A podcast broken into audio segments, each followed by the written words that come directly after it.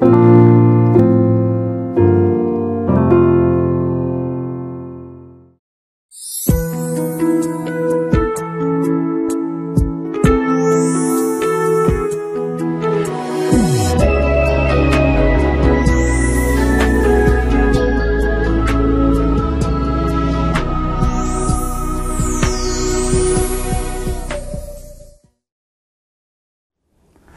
신앙인들에게 있어서 하나님을 아는 것은 정말로 중요합니다. 왜냐하면 하나님을 아는 만큼 믿음의 세계가 넓어지기 때문입니다. 오늘 본문 말씀에서 하나님은 어떤 분인지 함께 묵상해 보도록 하겠습니다.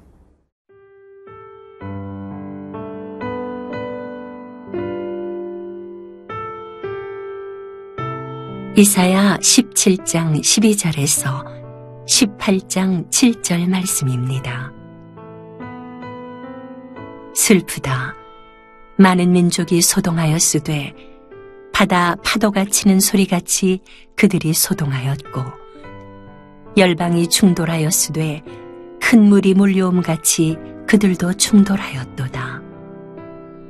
열방이 충돌하기를 많은 물이 몰려옴과 같이 하나 주께서 그들을 꾸짖으시리니 그들이 멀리 도망함이 산에서 겨가 바람 앞에 흩어짐 같겠고 폭풍 앞에 떠도는 티끌 같을 것이라.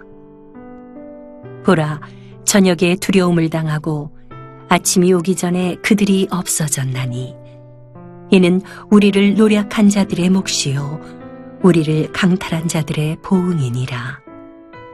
슬프다. 구스강 건너편 날개치는 소리 나는 땅이요. 갈대배를 물에 띄우고 그 사자를 수로로 보내며 이르기를 민첩한 사절들아 너희는 강들이 흘러 나누인 나라로 가되 장대하고 준수한 백성 곧 시초부터 두려움이 되며 강성하여 대적을 밟는 백성에게로 가라 하는도다.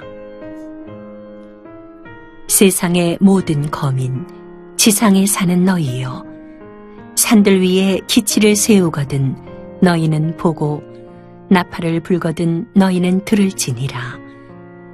여호와께서 내게 이르시되 내가 나의 처소에서 조용히 감찰함이 죄인은 일광 같고 가을 더위에 운무 같도다. 추수하기 전에 꽃이 떨어지고 포도가 맺혀 익어갈 때에 내가 낫으로 그 연한 가지를 베며 퍼진 가지를 찍어버려서 산의 독수리들과 땅의 들짐승들에게 던져주리니 산의 독수리들이 그것으로 여름을 지내며 땅의 들짐승들이 다 그것으로 겨울을 지내리라 하셨습니다. 그때 강들이 흘러 나누인 나라에 장대하고 준수한 백성 곧 시초부터 두려움이 되며 강성하여 대적을 밟는 백성이 만군의 여호와께 드릴 예물을 가지고 만군의 여호와의 이름을 두신 곳 시온산에 이르리라. 오늘 본문 말씀에서 우리는 하나님이 어떤 분이신지를 두 가지를 발견합니다. 그 첫 번째 말씀이 13절에 기록되어 있습니다. 열방이 충돌하기를 많은 물이 몰려옴과 같이 하나 주께서 그들을 꾸짖으시리니 그들이 멀리 도망함이 산에서 겨가 바람에 흩어짐 같겠고 폭풍 앞에 떠도는 티끌 같을 것이다. 어, 아수르 군대가 하나님의 택한 백성들을 멸망시키기 위해서 벌떼처럼 몰려왔죠. 그것을 시적으로 표현해서 많은 물이 홍수처럼 몰려오는 것으로 설명을 했지요. 그렇지만 하나님께서 그들을 끄짖으셔서 그들을 멀리 도망가게 하시고 흩어지게 하셨다.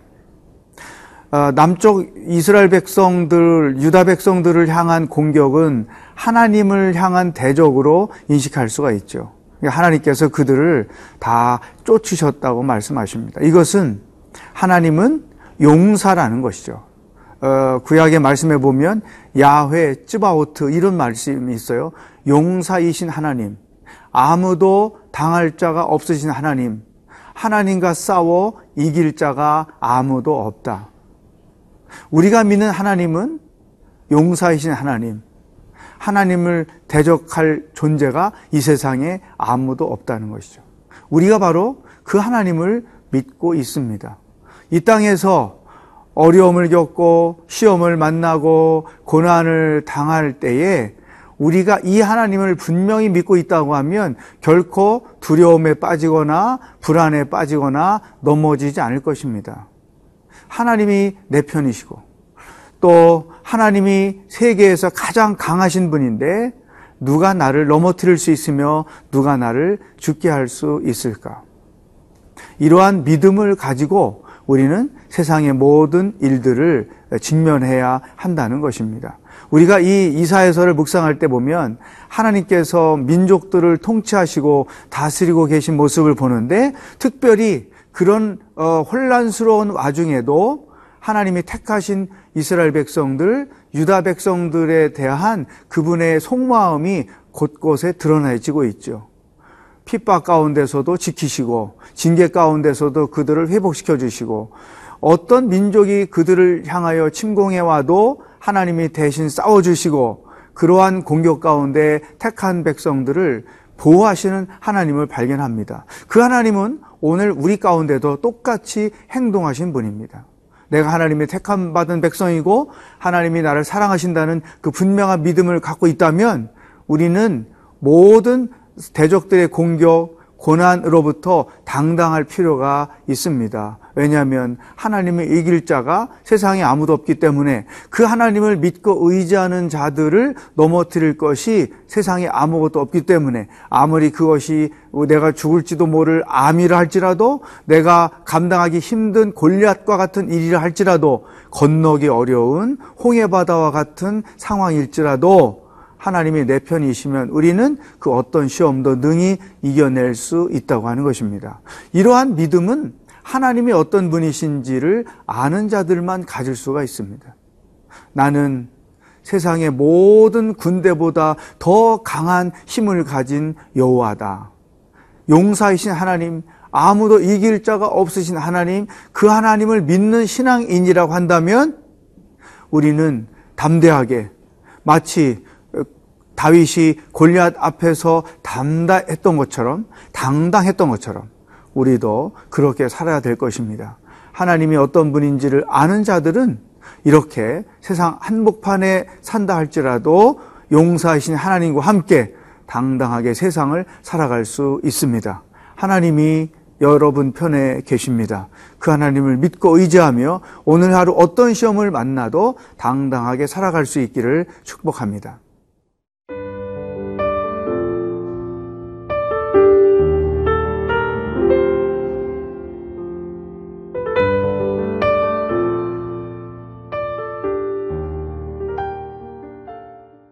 두 번째 오늘 본문 말씀에서 우리가 만나는 하나님은 어떤 분일까요? 먼저 이 본문 말씀을 간단히 설명하면 구스 오늘날 이디오피아죠. 이 이디오피아가 남쪽 유다에 사신을 보내서 우리가 힘을 합쳐서 아수르를 대적합시다라는 제안을 했습니다. 그것이 2절 말씀에 써 있어요. 근데 하나님께서 그럴 필요가 없다. 너희가 힘을 합쳐서 어, 아수르를 대적할 필요가 없다. 왜냐하면 내가 그 민족을 향하여 무언가를 하기 때문이다. 이런 설명을 쭉 주십니다. 그러면서 3절, 4절에서 이런 말씀을 주셨어요.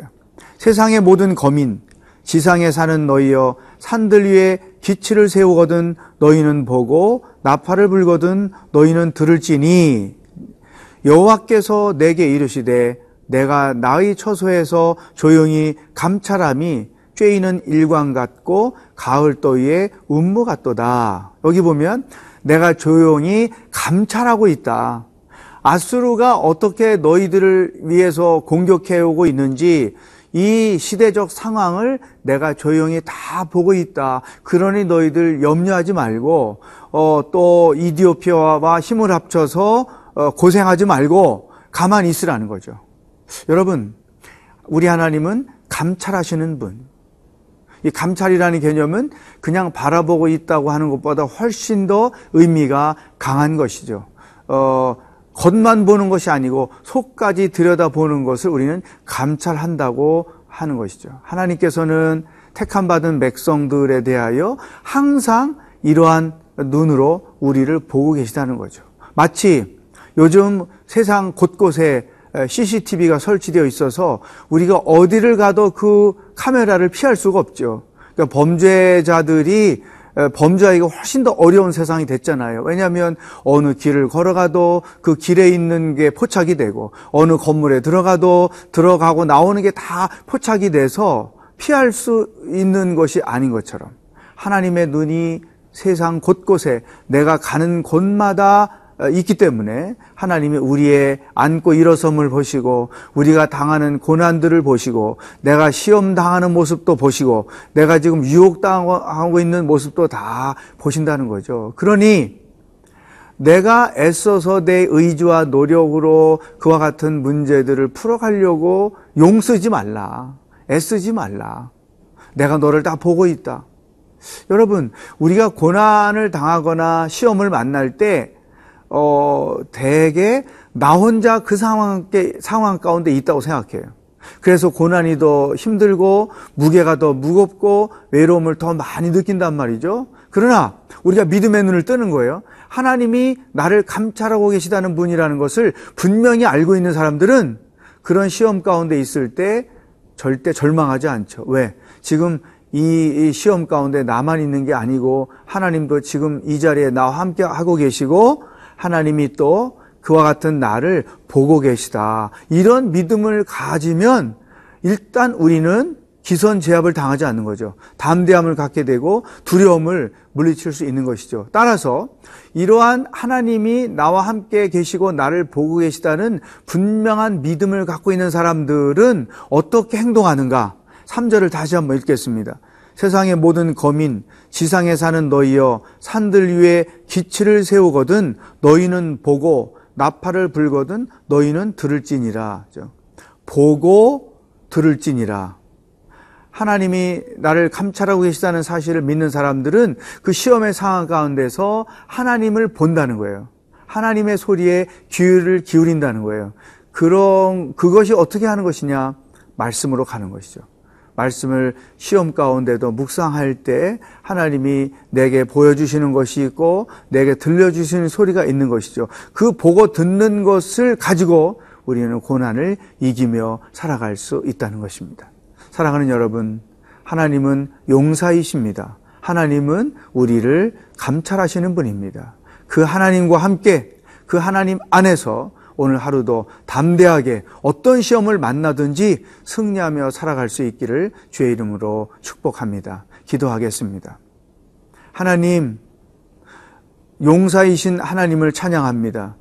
내 삶을 감찰하시는 하나님을 찬양합니다. 그 하나님을 믿는 믿음으로 오늘 하루도 어떤 시험을 만나든 담대하게 이기며 살아가는 날들이 되게 하여 주시옵소서 예수님의 이름으로 기도하옵나이다. 아멘.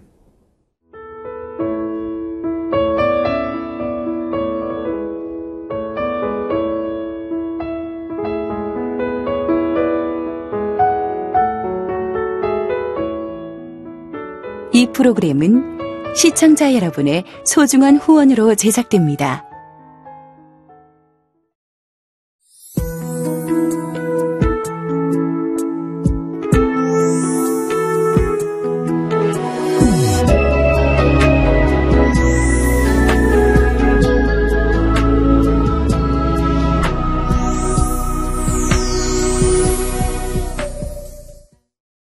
여기 있죠? 외로운데?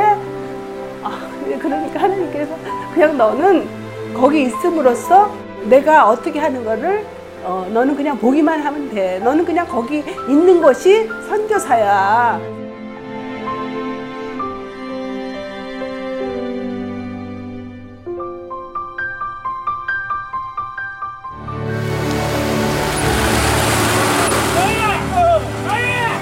육개월을 그냥 손꼽아 기다리면서 이 산골까지 올까 했는데 드림 컴츄르다.